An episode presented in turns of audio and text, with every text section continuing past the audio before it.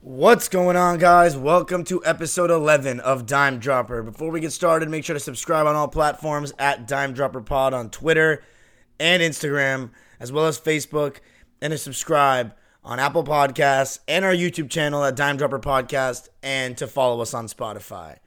So, we got a lot to talk about today. Uh, I'm going to start out with a couple of things in the direction um, in which this podcast or show is headed. And what that means is now that football and soccer are back, uh, I did say in my intro video, I didn't want to, even though basketball is kind of the umbrella topic, I didn't want to make this just a basketball podcast. So I'm going to start putting time keys at uh, on my episodes in the description. So if you are a fan of soccer, if you are a fan of football, and you only listen to that, or if you only listen to basketball stuff, then you can kind of listen to what you want to listen to, and it's all in your control.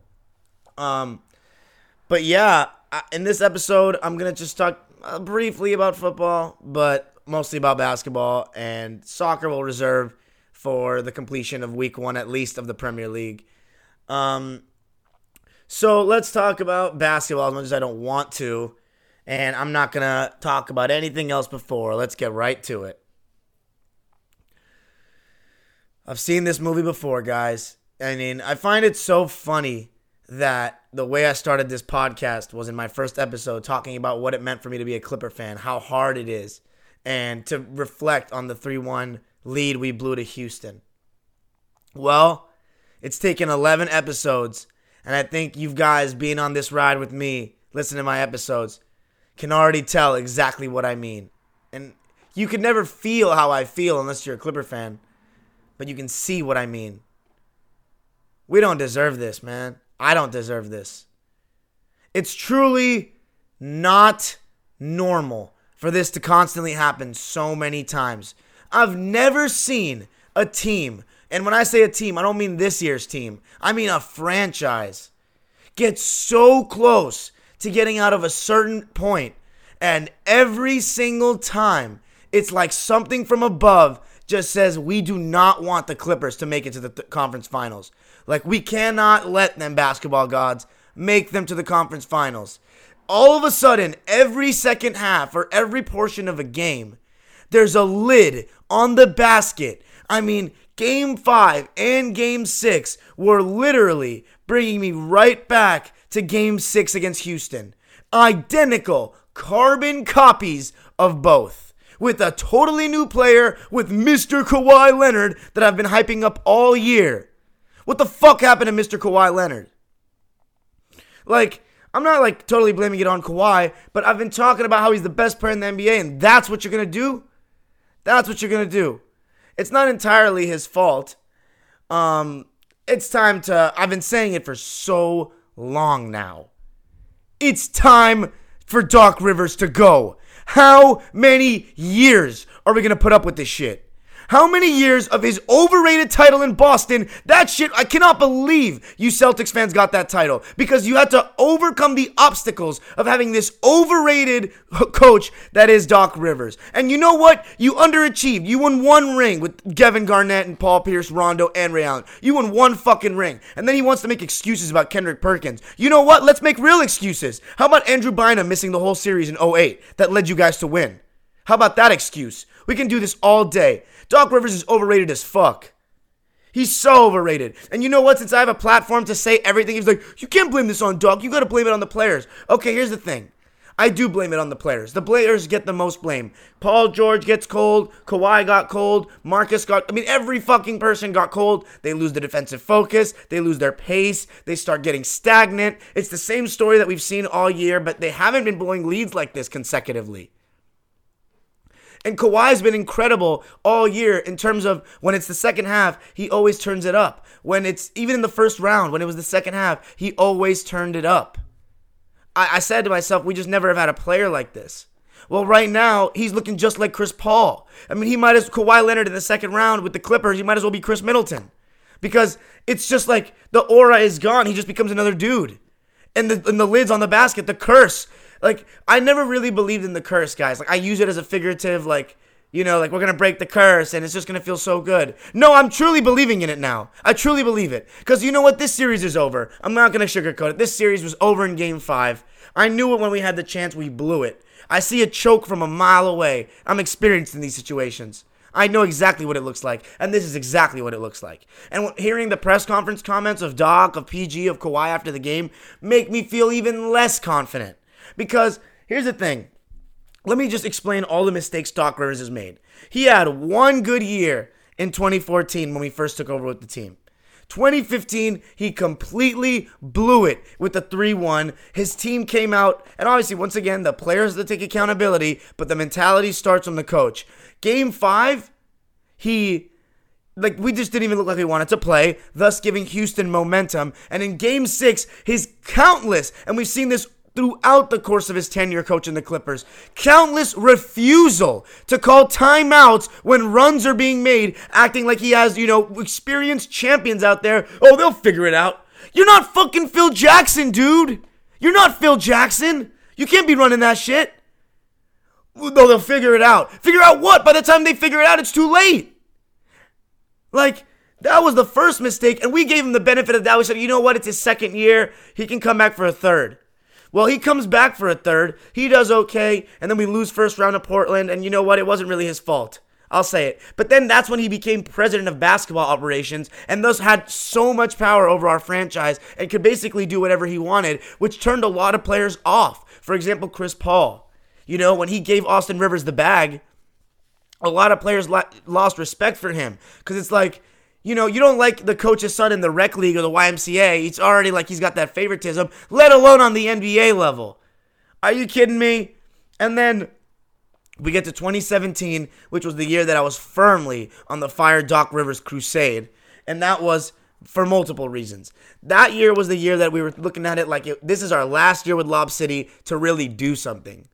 And what I noticed was the certain games, you know, those games on ESPN Wednesday against contenders, Houston or Golden State, that I'd get up for and be like, you know what, if I really believe this is the year the Clippers can turn it around, because we have depth now, we got Mo Buckets, you know, Brandon Bass, uh, you know, these kind of guys.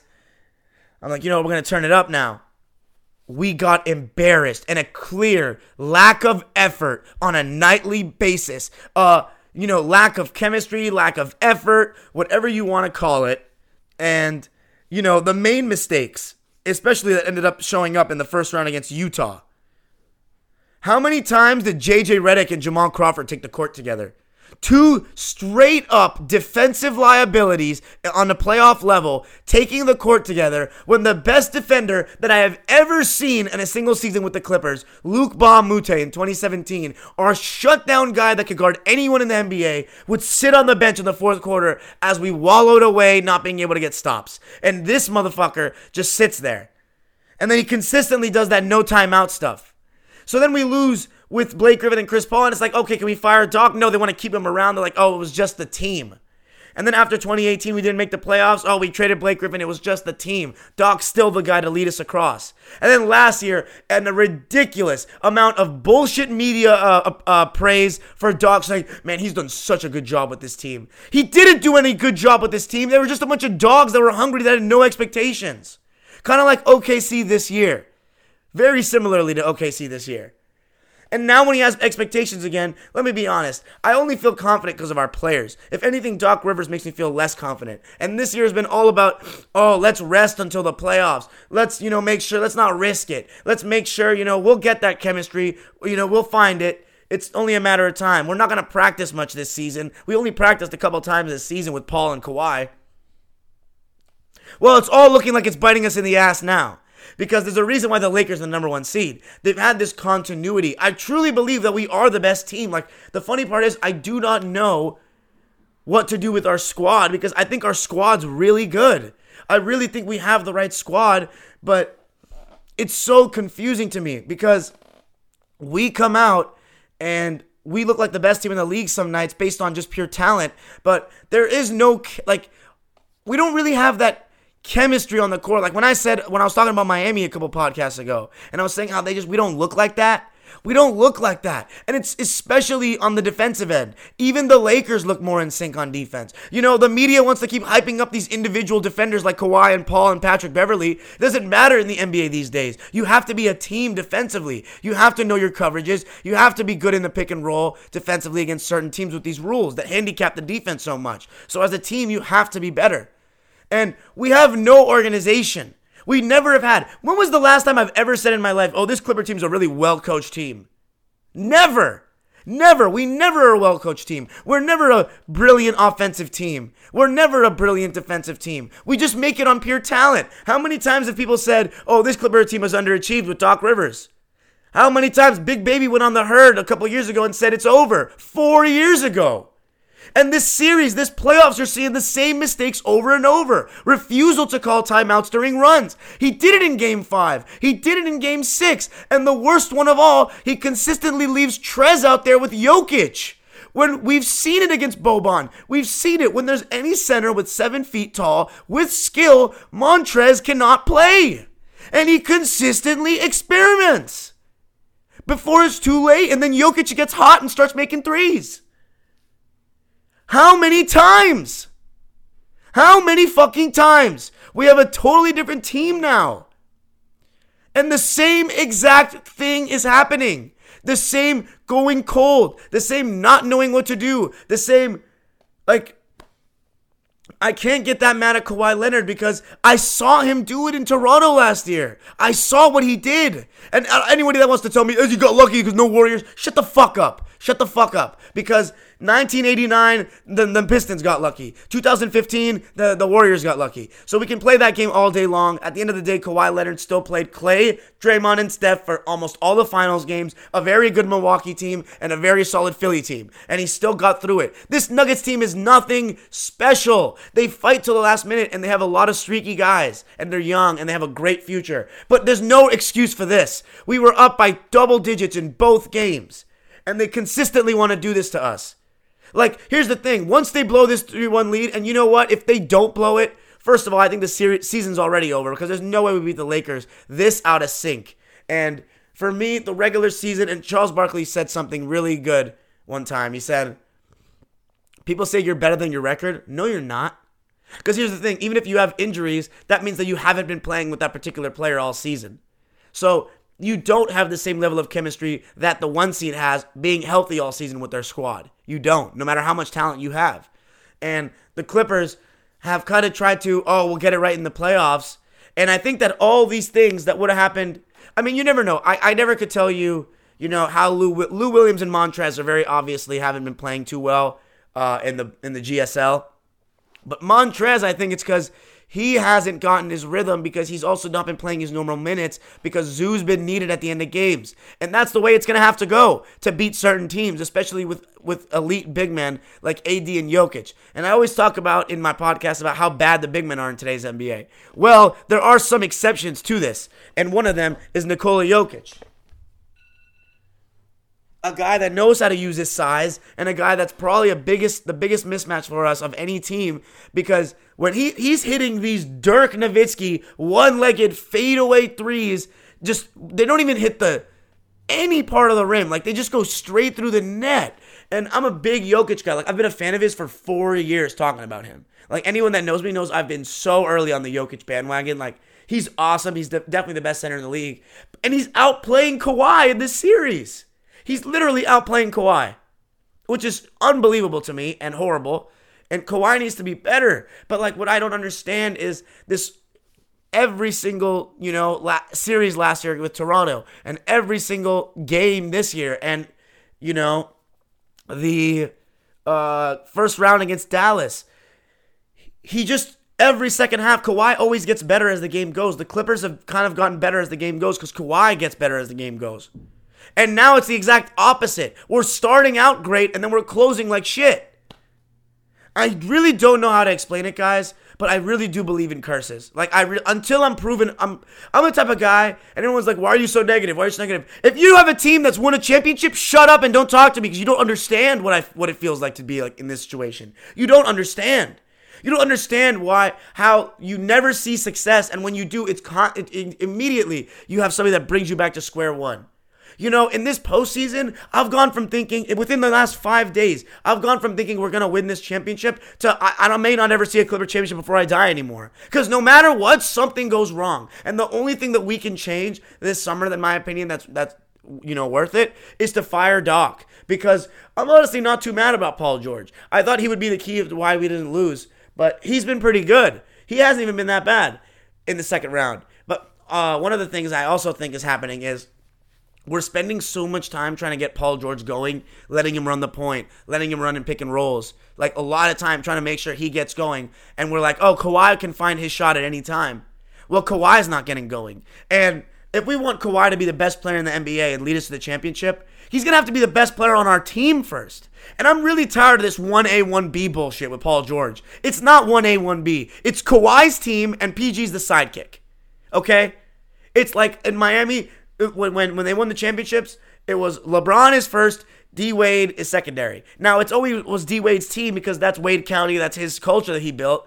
But this is a new Kawhi and PG have been here the same amount of time. Kawhi's the best player. This is his team.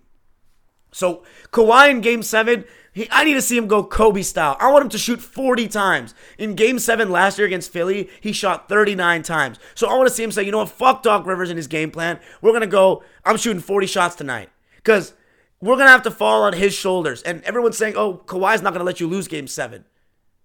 As far as I'm concerned, I thought Kawhi Leonard was better than this, but in, with the Clipper uniform on, he's just another dude in the second round that can't make a shot.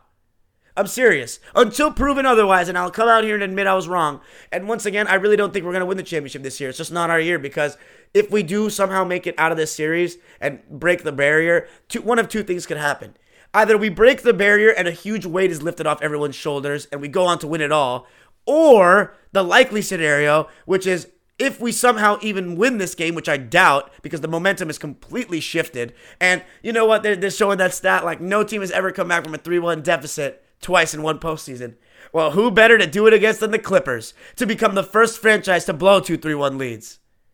It just almost seems too good to be true. It almost seems too good to be true for everyone else and for the storylines. And to have LeBron cruise to the finals by avoiding us. And it's not his fault, it's our fault. You know? And it's sick because he's going to go on and win his fourth ring, and I'm going to have to hear it, and I'm going to be wrong as shit, and it's going to be horrendous because I really everything that I've been saying has been coming true basically until and you know it's really frustrating until this and it's really frustrating because I see the all the flaws in the Lakers. There's so many flaws in this team. I mean, there's so many flaws in every team this year. It's not like the Warriors or the Spurs. Like, I see LeBron's constant over dribbling. I see what he looks like when his shot's not falling and how unconfident he looks and, and how easy it is to kind of shut him down a bit. Like, he can still get his 20 on 7 to 15, but that's not doing anything. Like, he can still get his triple double, but that's not doing anything for the other team. I see how unconfident he looks. I see the risky passes and turnovers he throws. I see how cold the role players in the Lakers can go. I see how AD gets a little uh, rattled when he gets pushed outside away from the basket. But what they do always have is their defense is very consistent and their energy stays consistent throughout the game. And that's one thing the Clippers do not have. And it really stems from I think Vogel's done a good job this year, man. I think Vogel's done a really good job.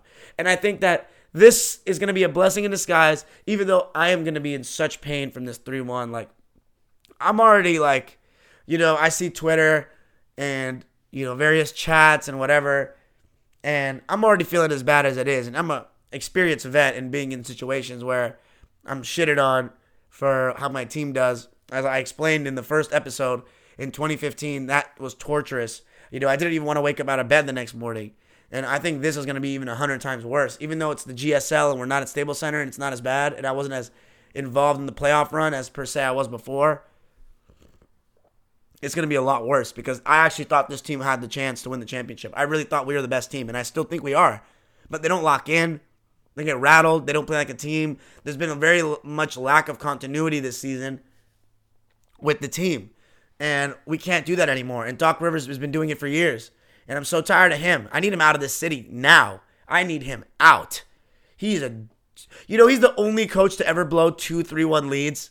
And now he's going to make it three and people want to say it's coincidence and me not to blame Doc. The only constant from 2015 and now is Doc. It's nothing. The players are completely different, and they're still doing it, which tells me there's got to be something. Curse, Doc, anything to help break the curse. Doc needs to go. And I'm just I've just lost all confidence, man. I've lost all confidence. Uh, I think that the Lakers will beat us if we do get lucky enough to make it, just because this ain't our year. Now next year could very well be our year, and I love it if we could win the with with the fans. That would be the utmost revenge. But right now, I just don't feel it, man. And I know it's a game seven, but Paul George has the audacity to say in the press conference, "We're still in the driver's seat." What driver's seat? Are you fucking kidding? All the pressure's on you. If we lose, we're gonna get embarrassed. And you know what? I don't give a shit what these players think, and I don't care how they feel because we were there for 2015. They weren't. They were all on different teams. We're still there, and we're not getting paid millions. We have to watch you choke all the time, and you get our expectations high for something that we're not even playing in.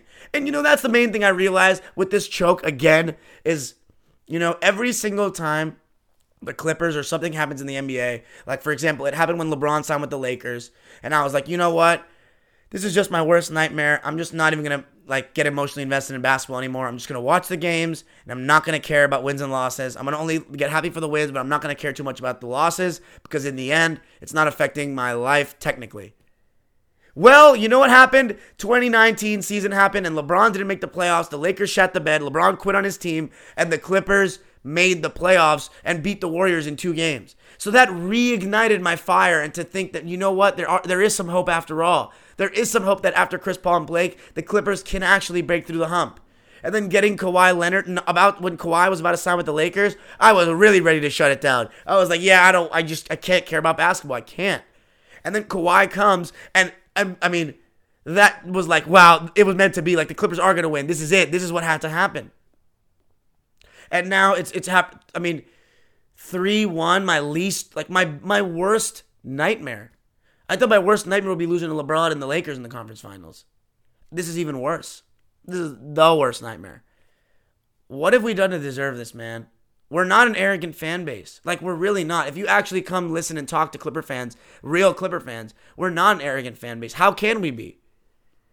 It's just, it's so sad because I'm going to have to, you know, I'm not the type of person that's going to hide from being wrong. Uh, that's the main thing I can't stand. If you cannot admit you're wrong, don't talk to me. Period. Because I will. And I posted on Twitter yesterday, and I'm I'm kind of getting off Twitter for a bit. And I need to go over some things before we move on to the next topic because I don't really know what else to say about the Clippers except for that this is over. Uh, we're gonna have to come back next year with a vengeance. Kawhi let me down. I mean, as of now, he can't be considered the best player in the league because he has no excuses.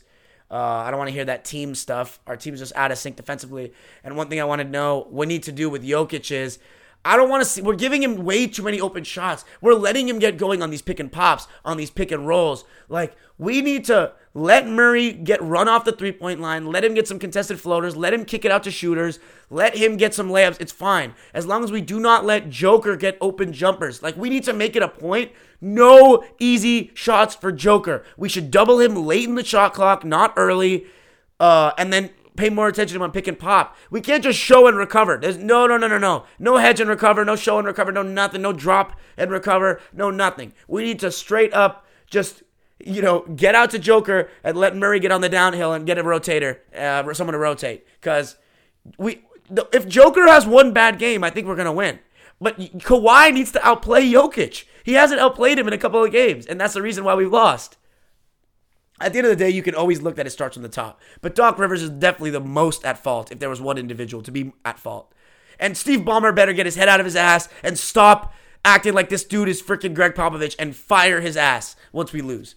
Anyway, uh, yeah, I'm gonna get off Twitter for a bit because, at least until the, the duration of the season, because um, it just makes me stressed and I, I already, as in pain I, as I am with the Clippers and their results, have to hear it from my f- friends.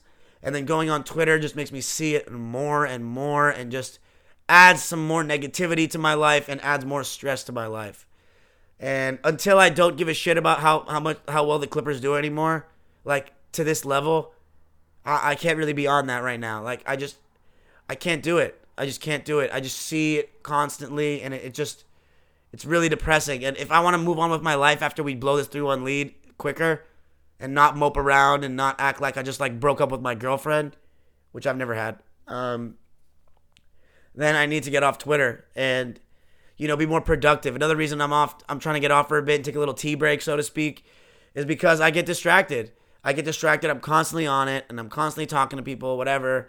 And, you know, I'm not getting on with my life the same way. And that just can't happen. I just don't have the self control. Everyone's saying, you know, it's up to you. You don't have to delete it out. You don't have to go so extreme.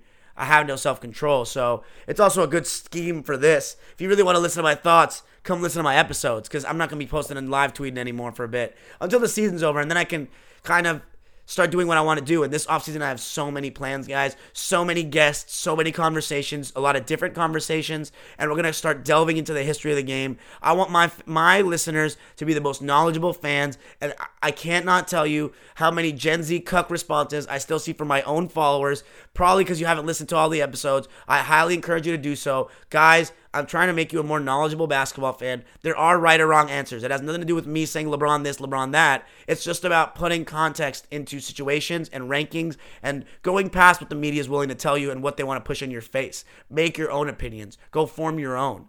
Go do some research. Go understand and devolve the misconceptions that we hear of the game.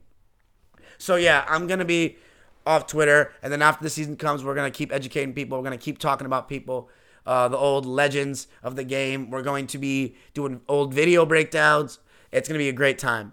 But until then, uh, Boston coming out with the big Game 7 victory. Great for them. I did call it Celtics in 7, so happy for that one. It's been a great season for the Toronto Raptors uh, and Kyle Lowry and Siakam, who really, Siakam really blew it in this series. I mean, he's going to have a lot of questions coming into the next season of how well he can really lead a team because consensus is at the end of the season, I'd say Lowry was the best player on this team, not Siakam.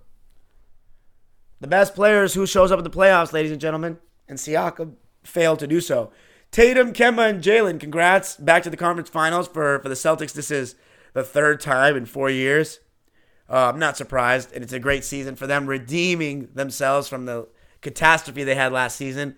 Uh, Tatum was awesome in Game Seven. You know, he still makes those young player mistakes you know, his finishing around the basket is still needs work, but Tatum is getting better every year. I love his attitude. I love his humility. He is a superstar in the making. He's maybe just becoming a superstar right now in front of us this season. And uh, future's bright for Boston. However, Miami has been resting, has been watching. I think they're even more well coached of a team. I think that they have so many guys to throw out there on various Celtics and I think they're so in rhythm and they have so many weapons. So I am going to go with the Miami Heat in seven games, people.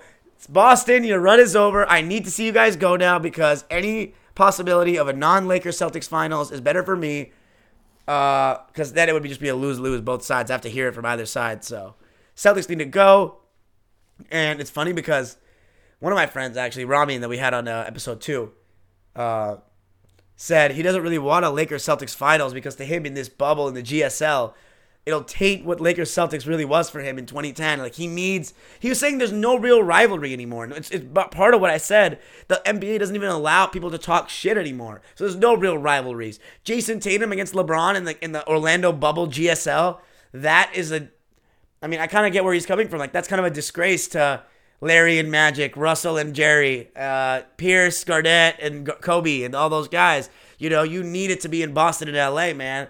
Uh, but you know, I don't really care anymore. Uh, after the Clippers are gone, I really couldn't give two shits what happens.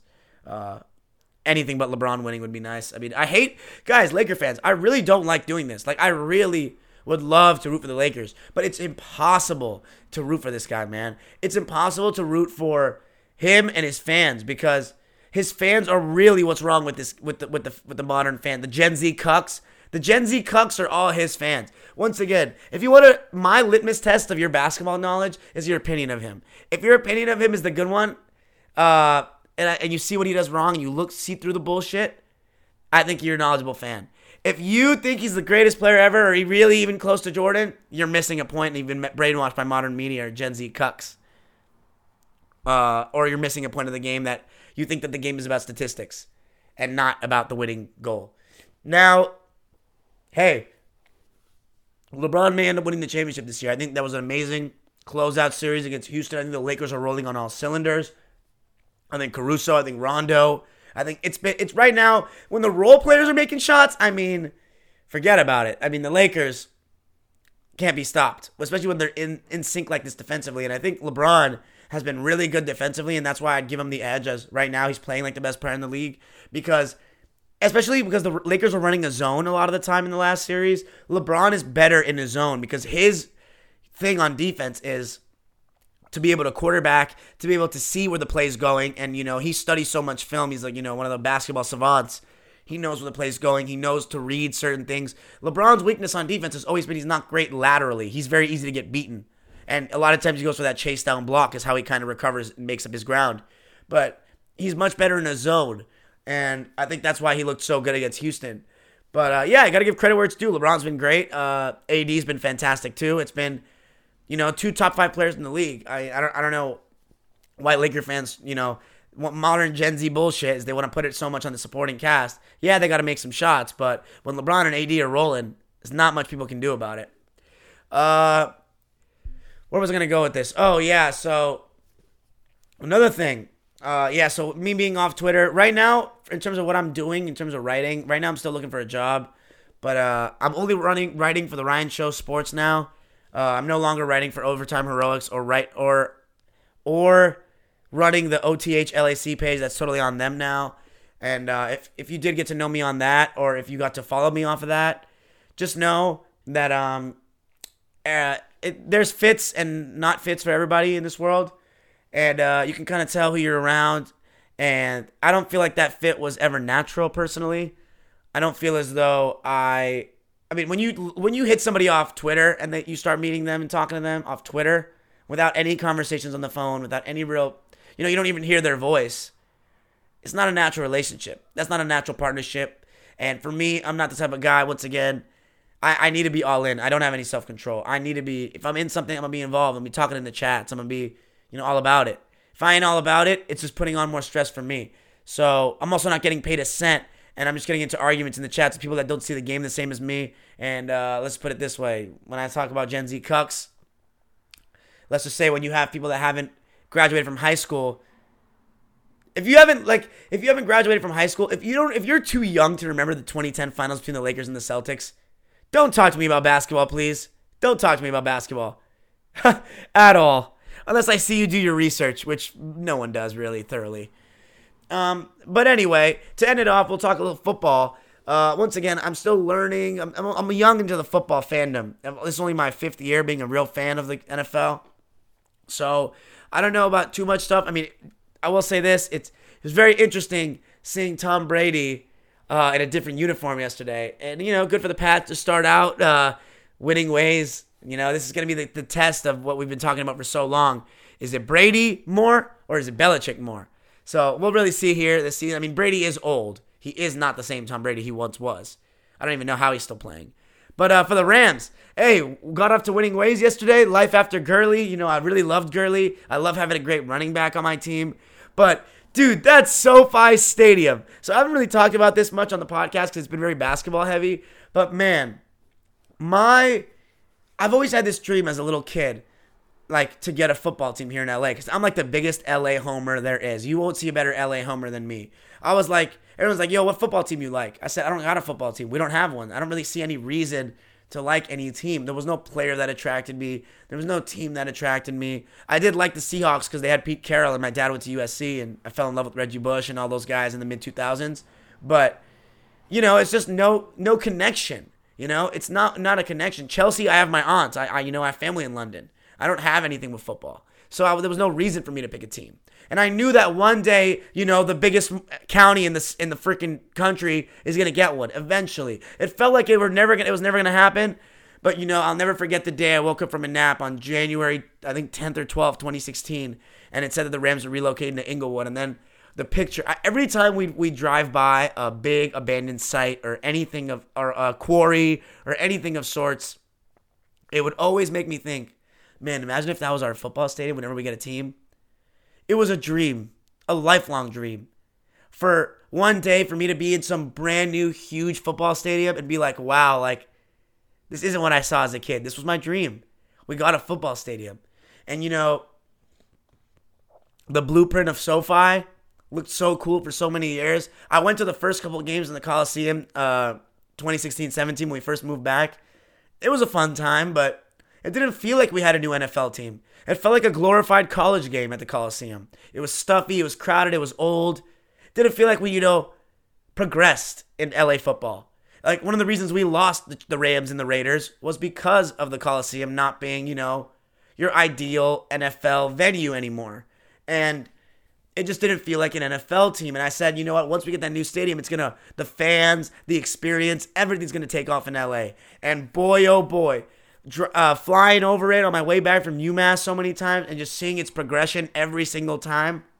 You know, I remember when it was just they had the the decks laid out, but you know the seats obviously weren't in it. There was no field. It was just a big pit with the decks of seats. And then the last next time I came, you know, the roof was starting to go over it. And the last time I came, it looked like basically the finished product. And wow, man, it looks fake. Like it straight up looks like a hologram watching it on TV. Like it looks unbelievable. I, I've run out of words to describe it. Like it's a dream come true. I mean, I was watching the game last night in that huge stadium. It's so sad, of course, typical, you know, that the stadium finally gets opened up and nobody can go. But man, oh man, just to see the stadium and to think for me to just process like that huge stadium with that huge Oculus, you know, jumbotron that weighs two million pounds. They said it's the biggest stadium in the world in square footage, and like for me to think that that's in LA, that's in my city, and that's never been a thing for me, and it's we've never had a state of the art football stadium like that in our in our history. It's a dream come true, man. I, there's no words to describe it. I don't care if we go one in one in fifteen. Uh, it's just it's a dream come true. Like they built a fucking lake. They built a lake next to it, bruh. Like I cannot wait, man. It's a dream. It's un. It looks so fake. Like when I say, go look at it, guys. Like it looks like a hologram. Open air stadium in the LA air and the beautiful weather. You know, open on both sides with that stupid nice, you know, roof that they've got. Wow. I mean, it's unbelievable. Like four tiers it's incredible, man. It's like Cowboy Stadium in LA, SoFi, baby. That shit's gonna be for the Olympics, for the World Cup. It's gonna be elite, man. I can't wait to go. I just cannot wait to go. But anyway, to end it off, Clippers. Ugh, I'm just prolonging the inevitable, man. If we win the game seven somehow, I'll get on here and I'll be really happy and we'll talk again. But don't expect anything, man. I expect us to, you know, next game I'm not even going to be reacting to plays. I'm just going to be sitting there and you know, we can make we can go up by 20 and until that final buzzer sounds I'm going to be sitting in my chair stoic because I can't. I just can't. No one deserves to be let down this many times. And I, that's why I say I don't feel bad for any fan bases of any teams ever, no matter how bad. I don't care if you blow a 3 nothing lead. I don't care if you're 0 and 16 in football. I don't care because no matter what, there's nothing worse than having a team that gives you expectations that lets you down. I was much more comfortable last year when we didn't make it as far, much more satisfied, much less stressed. There's nothing worse than this. And throughout this decade, it's been like that. And when you mix that expectations and failure with just constant failure, there's the recipe for what you call the Clipper history, and it's the worst. The Knicks, I just went back and I'm, you know, in my evolution of basketball, I just finally finished 1972, and I'm looking to pick that up right when the season ends because I cannot wait to get go just watch some you know, real basketball in the 80s when men were allowed to become men. but, uh, you know, I just don't know what to say. Uh, uh, the Knicks have not been that bad. They've won titles. I can still brag about it. I don't have this belief in a curse that we're never going to make it out of the second round. You know, I'd rather be a Hornets fan because they don't have the expectations. They just never get here. It's cool. One day they will. Say with New Orleans, you know, whatever. Until we break through this barrier, I don't believe in anything. I don't believe it till I see it. That's a lot of one of my mottos of life. I don't believe it till I see it. And until I see the Clippers get out of the second round, we are cursed with a capital C. And Kawhi Leonard seems to not be able to do anything about that. But I want to see him chucking next game. Literally chucking. Because when Lou Williams doesn't hit, he's a joke on defense. And that's why Doc needs to stop playing around. Pull the plug on him if he's not playing defense and not hitting. Because we can't. And if I see Jokic out there with Montrez again, God. That's all for the episode, guys. Hope you enjoyed. I surely didn't really enjoy this one, and I probably won't enjoy the next one. Uh, just remember to subscribe. Let me know what you think right now. If you heard this whole thing, text me right now. Hit me up, Insta, uh, text, Facebook, whatever you need. Peace.